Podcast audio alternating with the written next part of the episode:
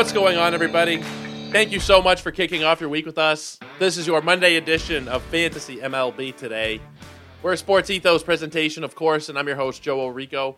You can find me on Twitter at Joe Orico99 and also at Ethos Fantasy BB, E T H O S Fantasy BB. That's where we post all of our new podcasts, articles, different news and notes, everything we got going on on the baseball side, content wise, gets shared out over there on Twitter. If you're not somebody who is on Twitter, you can find all that same content at sportsethos.com. Pretty much all the same content, I should say. You don't get the same tweets throughout the day that our guys are sending out with different buy low suggestions and adds and drops and different things of that nature, but you're still getting all those same articles and podcasts. And I do suggest, uh, I say this every now and again, and it's always good on a Monday to remind you guys subscribe to the podcast if you haven't done so already. Some of you guys might hear the pod through different links that are shared out through Twitter or whoever retweets them, whatever it is it's always good to just subscribe to the pod so that you get them downloaded right away. It helps our numbers. It helps you guys to find them more conveniently. Everybody wins. So make sure you guys are subbing if you're somebody who does listen regularly. We're going to be going over some news and notes today. We're going to take another day before we go over the rankings, maybe another day or two, actually, because tomorrow is Tuesday. It's our mailbag day. Uh, so maybe Wednesday we'll pick up on the rankings again. But we are going to be talking about some news and notes. The first thing I want to talk about is Joey Votto. Joey Votto is going to come back. And honestly, I don't know if it's just the fact that I wasn't paying close enough attention to his situation, but I didn't think that he would be ready this soon. I don't know. He had a rehab assignment uh, over the last few days. I, I, honestly thought that it would be a little bit longer for Joey Votto. Now, the question is does he have any fantasy viability? I don't think so, but Joey Votto is one of those weird cases where we already thought that he was dead once before in terms of fantasy value, and that was as of a couple of years ago. We'd pretty much all written off Joey Votto, and it was justified. You know, he was looking not really like himself uh, after 2017, which was a great year for him, where he was you know the runner-up for the MVP in the National League. He really tailed off in 18 and 19, and 20 didn't look so good. And then in 2021, at age 37, he pops back off for 36 homers and 99 RBIs. Now, I'm not expecting that level of production really ever from him again. Those were almost career high totals. The 36 home runs was just one off of his career high. The 99 RBIs was not quite the career high of 113 that he had way back in his, uh, I believe it was his MVP season where he did set that career high. But still, incredible numbers from somebody that we had already pretty much thought was lost in terms of fantasy relevance. Now, he did have a crazy hot streak in 2021 where he homered in, I think it was eight or nine straight games, which definitely did boost the total. But there is something that is still in there, I think, in the tank for Joey Votto. Not necessarily a massive fantasy impact player. I think that he's somebody that I would speculate on for now in terms of your deeper leagues. If you're talking 15 team leagues, I wouldn't mind, uh, you know, making a speculative add on him. He's not going to be very expensive if you're talking fab bids, whether it's daily or weekly. He's not somebody that's going to set you back too far. And if he does end up striking gold, then there is a decent potential for uh, you know a decent little return there from Joey Votto. He's batting six today in his return.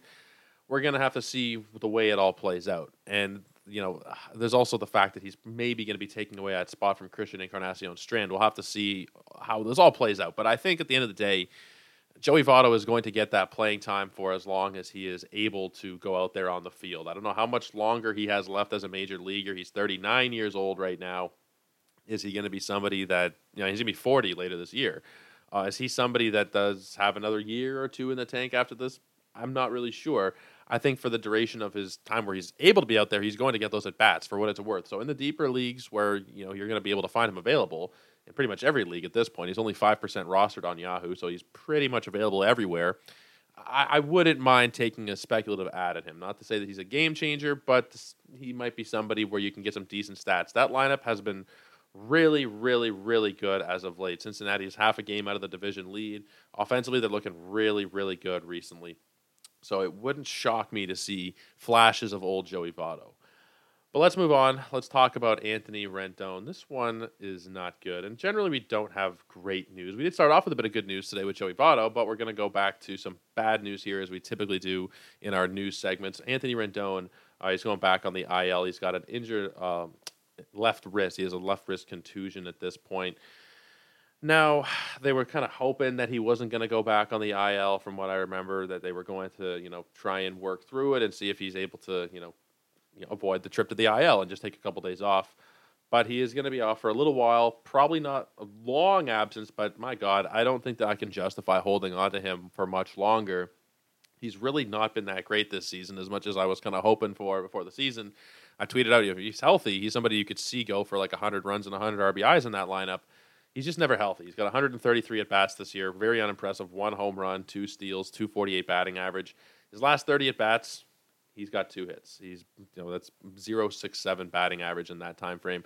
He's just been really unimpressive. He's still 31% rostered in Yahoo leagues. I don't see Anthony Rendon at this point as being somebody who's going to be a huge game changer. I could be wrong. He might come off the IL and do great things. But considering the injury prone nature of Rendon and you know, the fact that he's just you know even when he's been healthy, he hasn't really looked that good. I can't really justify holding on to him, especially if you're in a squeeze, right?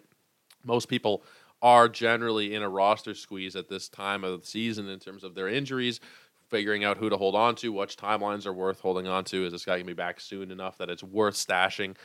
Rendon's going to be back soon enough, most likely, where you could justify it. I just don't think the production really does. Uh, even though he is getting at bats in the heart of that Angels lineup, they're not a team that's that scary to me offensively. They've been pretty good, but he's really not been a part of it. So he's not somebody that I say is a, is a must roster player at this point.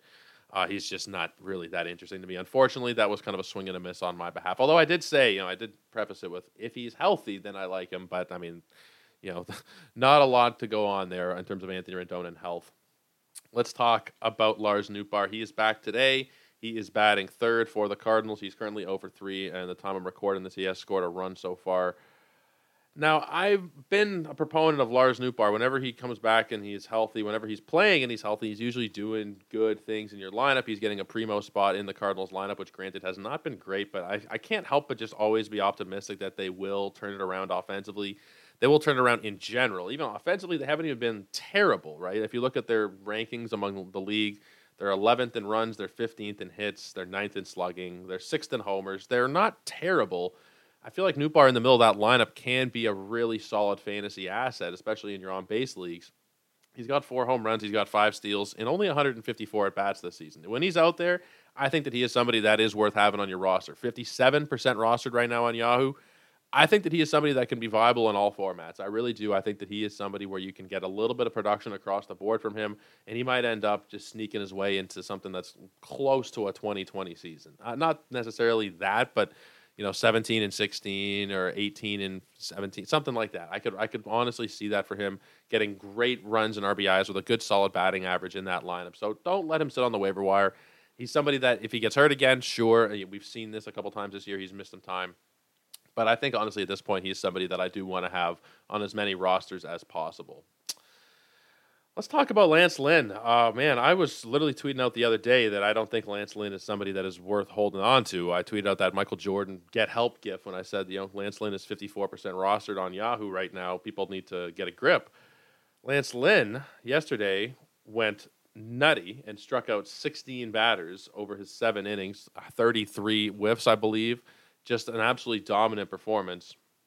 Now today he was placed on the bereavement list. I'm not sure exactly um, what exactly is going on. There's obviously some family member or some some something's happened here. Somebody may have passed away. So I'm not sure about that if that'll impact his next start or not. But it definitely does give you more hope into the overall you know product that is Lance Lynn and going forward what we can maybe expect from him this is not to say that I am like fully back in, but 16 strikeouts is a really, really impressive total. Seattle's not the greatest offense, but as I've seen a lot of people point out on Twitter, a lot of pitchers face Seattle, and none of them strike out 16 batters. It's the most that Lance Lynn's ever struck out in his career. It's the highest total by any pitcher this season. It's really impressive. His ERA is still 651. If you do look at some of those pitching indicators, so the xERA is 544, not great. xERA is flawed in its own ways, and there's different intricacies with all the different pitching indicators. It's not the best one to use. The ones generally that are looked at a lot: FIP, xFIP, and SIERA. So FIP, he's 495, quite a bit better than the 651. If you look at the xFIP, 384 compared to that 651. 384, quite a bit higher. If you look at his SIERA, it's 387. So the numbers are telling us that he is getting very, very unlucky. They're also showing us that his strikeout rate is pretty much where it usually is. The walk rate also, you know, generally for his career is about where it typically has been. The last couple of years has been a lot better control wise for him. You know, early in the career, was about eight, nine, 10% walk rate. He's got it down over the last few years to like six and a half, seven. He's back up to 8.7 right now, which has definitely been something that's not great, but it's still not terrible for the career. 8.3%. It's more, you know, factoring in the older version of Lance Lynn, where he did have less control as a younger pitcher, but it's still, you know, he's not doing anything that's crazy bad in terms of strikeout minus walk rate. He's allowing a high BABIP at 342, quite a bit higher than his 300 career BABIP. He's only stranding 61% of base runners. You know, typically you're looking at 73, 75% strand rate for most pitchers. For his career, he's 74.8.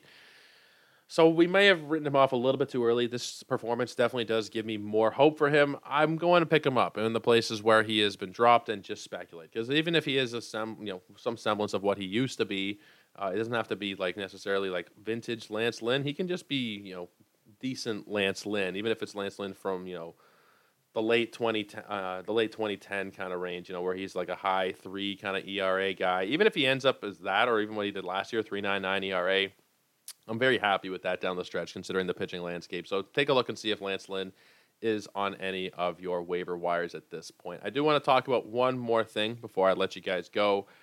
Alex Cobb. I have been such a big fan of Alex Cobb for so long. It's unfortunate to see that he is now on the IL. He's got an oblique strain.